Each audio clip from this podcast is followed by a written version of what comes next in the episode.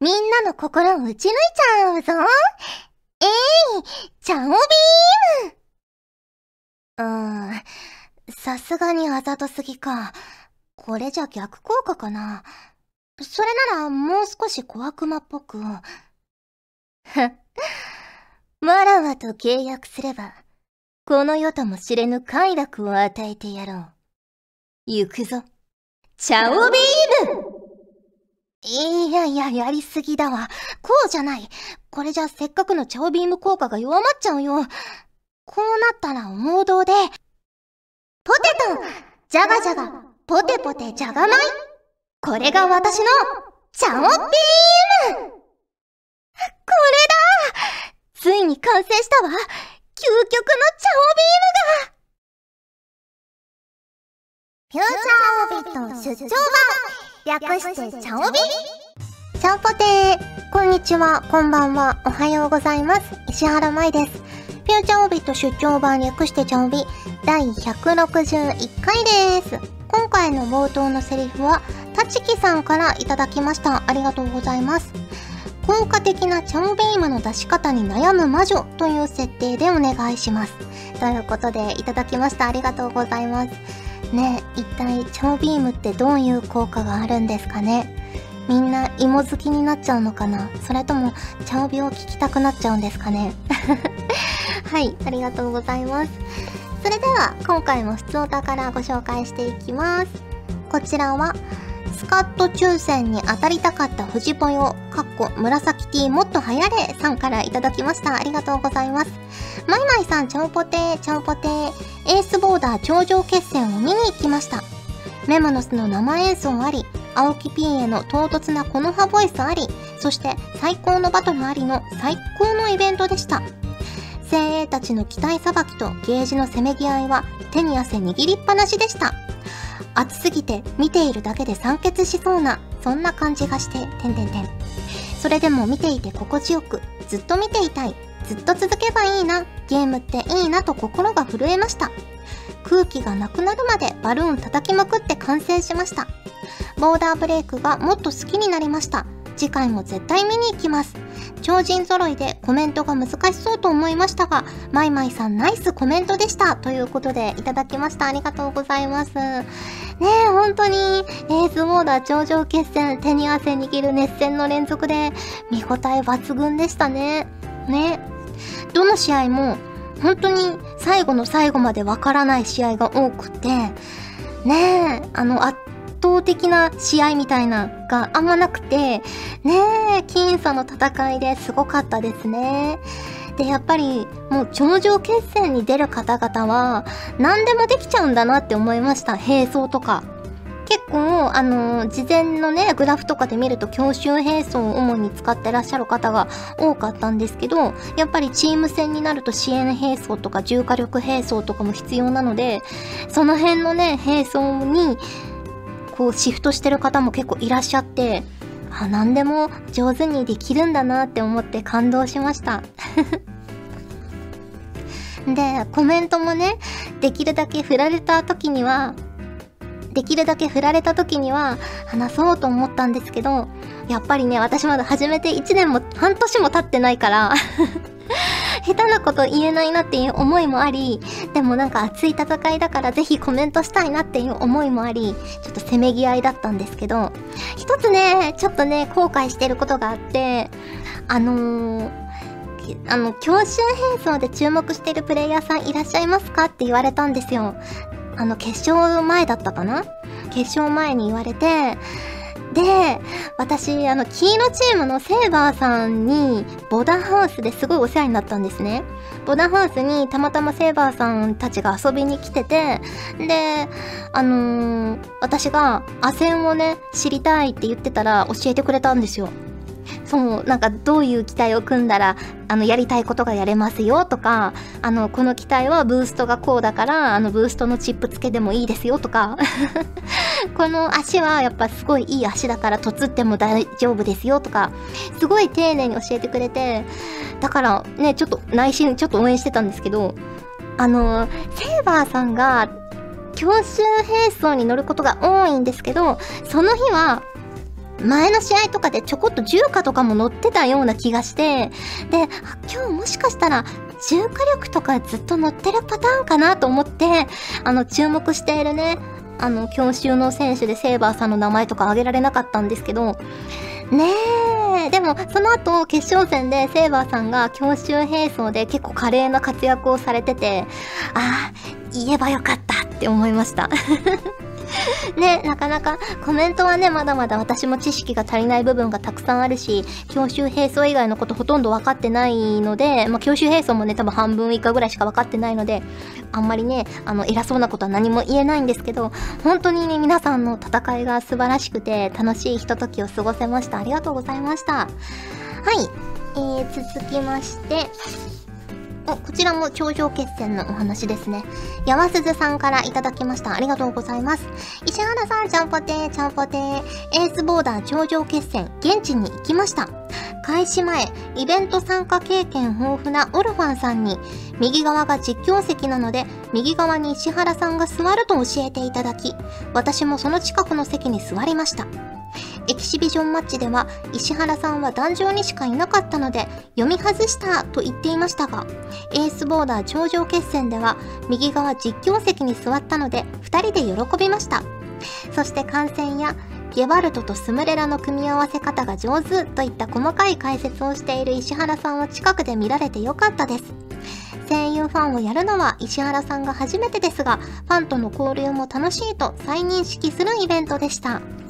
ねすごい、読みがすごいですね、オルファンさんの。そう、最初のね、前半スカットバトルとかやらせてもらった時は壇上にいたんですけど、後半のエースボーダー頂上決戦は壇上にエースボーダーの皆さんが登壇されて、あのー、佐野さんとか私たちとか開発の方々とかは、こう段の下の右側の実況席にみんないたんですけど、ねえ、いやでも結構ね、あの、応援してる方とも距離が近くて、皆さん、あの、バルーンをね、叩いて、応援されてて、盛り上がってて、すごく楽しかったですね。一体感もあって。うん。で、ゲバルトとスムレラの組み合わせね。結構、あのー、ゲバルトって強い武器で、で、スムレラも強いんですよ。でも、スムレラってすごいエイム力が必要な武器で、私は、あの、一応持ってるんですよ。幸運なことに出て持ってるんですけど、全然ほぼ、あの、トレーニングでしか使ったことなくて、でもやっぱり上手い方が使うと、ゲバルトでちょっとだけ残ってるそのヒットポイントをもうスムレラ一撃で全部消せるみたいな。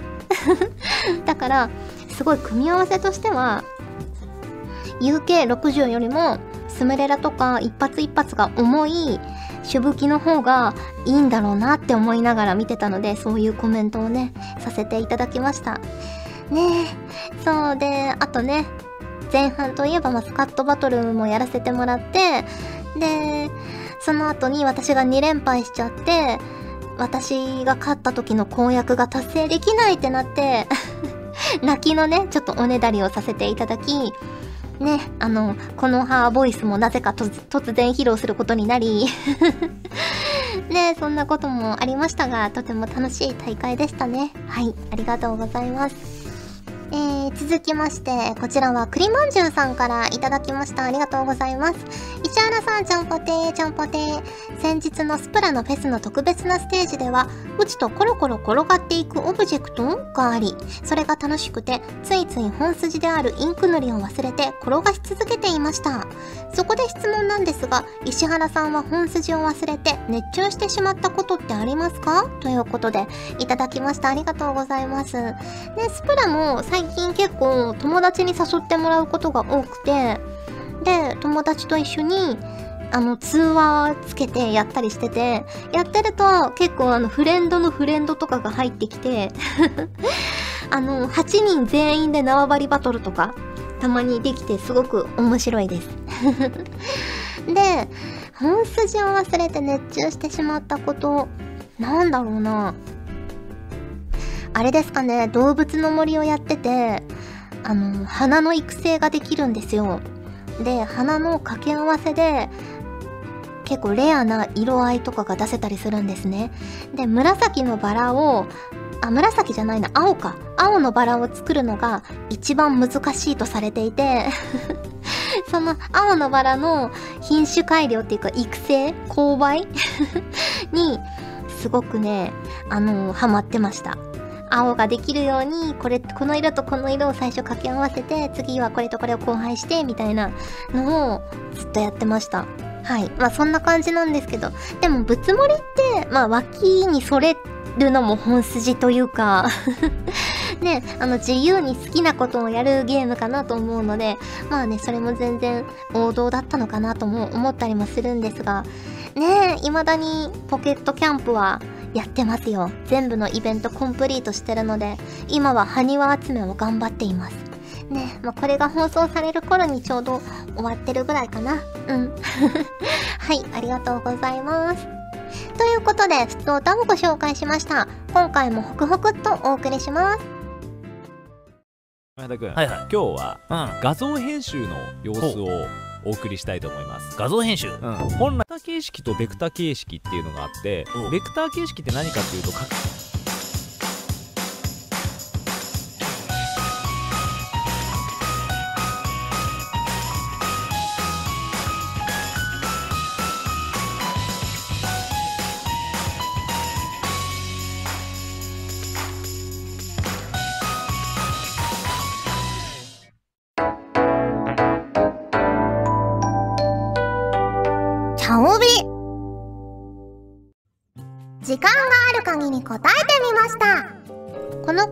はリスナーの皆様からいただいた個人的に聞いてみたいまたはこれってどうなのよ的な質問に私なりの解釈で自由に答えちゃおうというコーナーですこちらはやわすずさんからいただきました。ありがとうございます。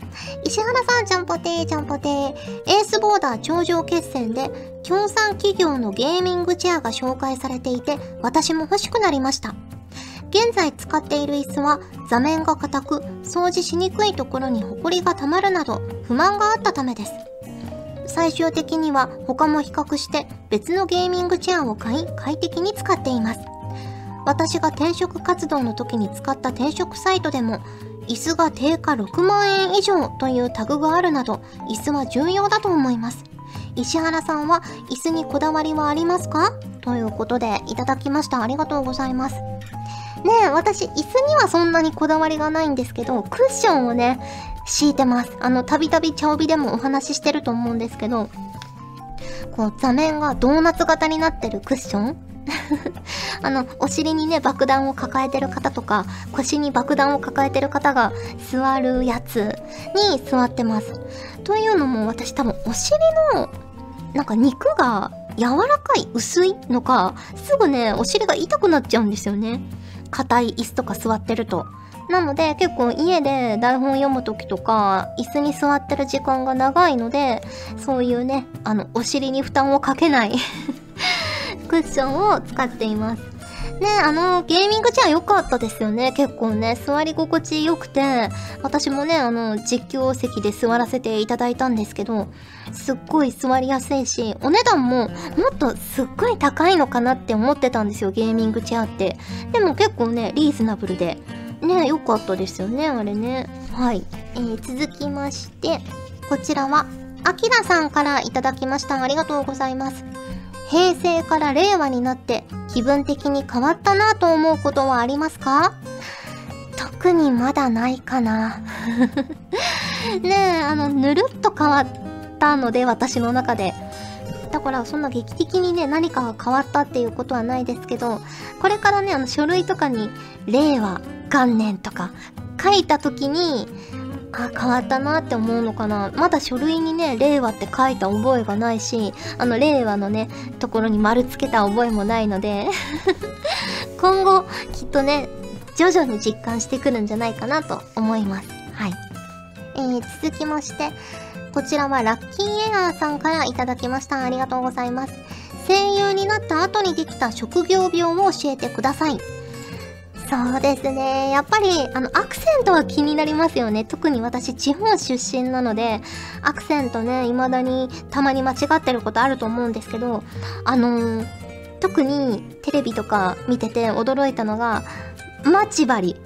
ずずっと待ち針だと思ってたんですよだからま待ち針なんだと思って とかあと日傘日傘なんですってねとかまあ結構驚きましたね。なんか最近ねどっちもあるみたいな単語も多いですけど平板化したりとか。ね多いですけどまあそういうね1個しかこれしかアクセント認めませんみたいなので自分が思ってたのと違うアクセントとかだったりするとなんか結構衝撃を受けますよね。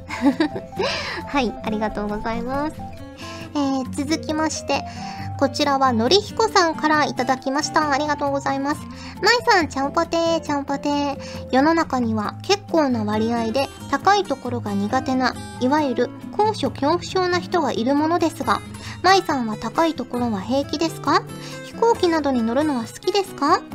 ちなみに私は子供の頃から木や電柱に登ったり高いブロック塀の上を歩いたりしてよく怒られていました。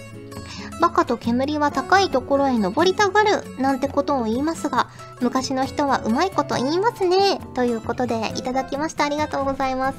私もね結構高いところ好きな方ですね。飛行機に乗るのも好きだし子供の頃は木登りしたり電電柱には登ってないけどブロック塀の上を歩いたりとかした記憶もありますね。ブロック塀はやっぱ怒られますよね。で私が苦手なのは最近気づいたんですけどあの巨大なものがちょっと苦手かもしれないです。あの、ツイッターとかでね、画像とか見てて、あの、めちゃくちゃ大きい彫刻とか、めちゃくちゃ大きい大仏とかが、こう街中にあるみたいな画像あるじゃないですか。ああいうのがね、ちょっとゾワってするかも。あの、彫刻とか見るのは好きなんですけど、あの、でっかいものが、なんだろうな、一室、一室に街の中に突然現れるみたいな、そういうなんか画像が苦手なのかもしれない。なんかゾワってなります。うん。はい。えー、続きまして、こちらは YM さんからいただきました。ありがとうございます。石原さん、ちゃんぽてー、ちゃんぽてー。今期見てるアニメやドラマは何ですか？自分はアニメはミックスと8月のシンデレラナイン。ドラマは集団左遷を見ています。ということでいただきました。ありがとうございます。私が見てるのはドラマの向かいのバズる家族とあなたの番ですを見てます。ね、どっちもすごい面白いんですけど、もうあなたの番ですが、あの、最初ね、1話見た時は、まあ、まあまあ面白いかなぐらいに思ってたんですけど、もう回を追うごとにすっごく面白くて、で、あの、私 Hulu に入ってるので、Hulu でスピンオフが見られるんですよ。あの、あなたの番です、スピンオフ扉の向こうっていうのが見られるんですけど、それで毎回、あの、アパート、アパートじゃないな、マンションの各部屋の住人たちの裏側がちょっとだけ垣間見えるみたいなのがあるんですけど、それをね、合わせてみるとさらに面白いので、面白かったり、ちょっと胸にくるようなえぐい話があったりとかして、もうぜひね、見てほしいです。なんか噂によると2クールあるらしいので、ね、これからしばらく楽しめそうだなと思っています。はい。ありがとうございます。ということで、時間がある限り答えてみましたのコーナーでした。ガジェットリンクでは、声優の派遣、キャスティング、コーディネート、録音スタジオの手配など、声に関するお仕事のご依頼を受けたまっております。恋の悩みは解決できませんが、声の悩みはお気軽にご相談ください。先輩、これでいいですか？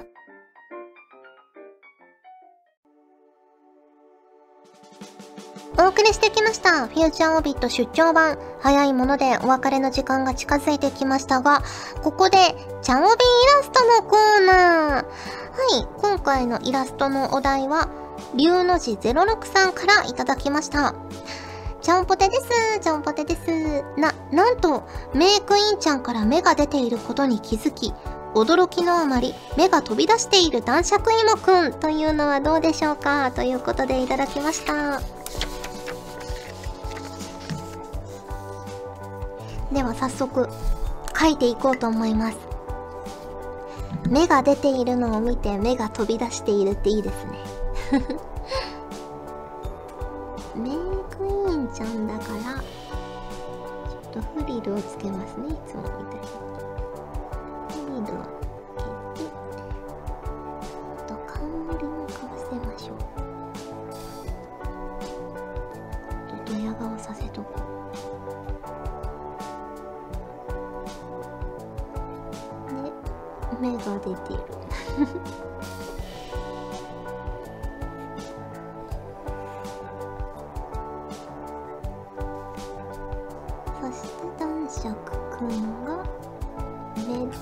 目玉が出てるで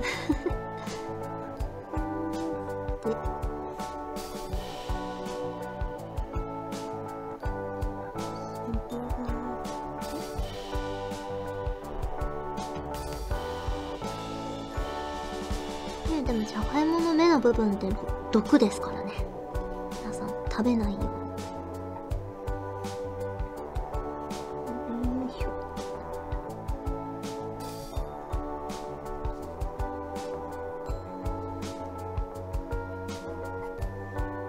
でも芽が出てたら男爵くんも焦るだろうな。指摘するべきなんですかねそういう時ってね。芋のルール的に。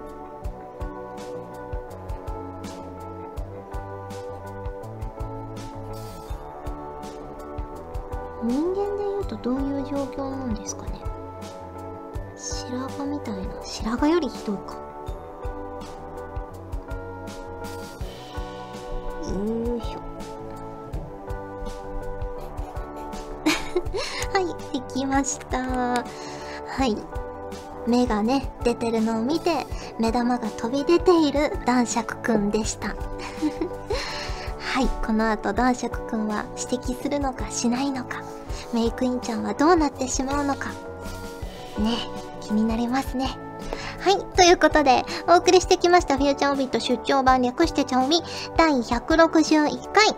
今回はここまでです。お相手は石原舞でした。それじゃあ、次回も聞いてくれるよね。よね曇りなき、心の月を先立てて、浮世の闇を照らしてぞゆく。これは、戦国の乱世を生き抜いて、1636年の今日、5月24日に亡くなった伊達政宗の時世の句です。独眼流でおなじみの政宗ですが、意外にも料理が趣味で、氷豆腐やずんだは彼が考案したと言われています。地層とは、旬の品をさりげなく出し、主人自ら調理してもてなすことである。という政宗の料理観は、多くの料理人が感銘を受け、現代の料理学校でも教訓として引用されているそうです。この番組は、夢はでっかく、声優業界で天下を取りたい、ガジェットリンクがお送りしました。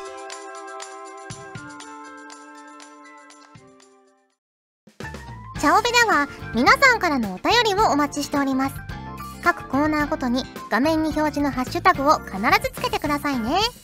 そして投稿フォームも設置しております。長文や社員の皆様からの投稿お待ちしております。皆さんと一緒に番組を作りたいので思いついたらどんどん送ってください。たくさんのお便りお待ちしております。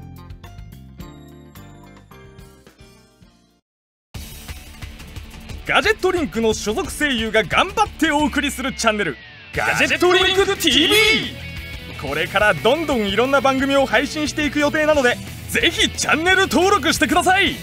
さあみんな登録登録。今すぐ登録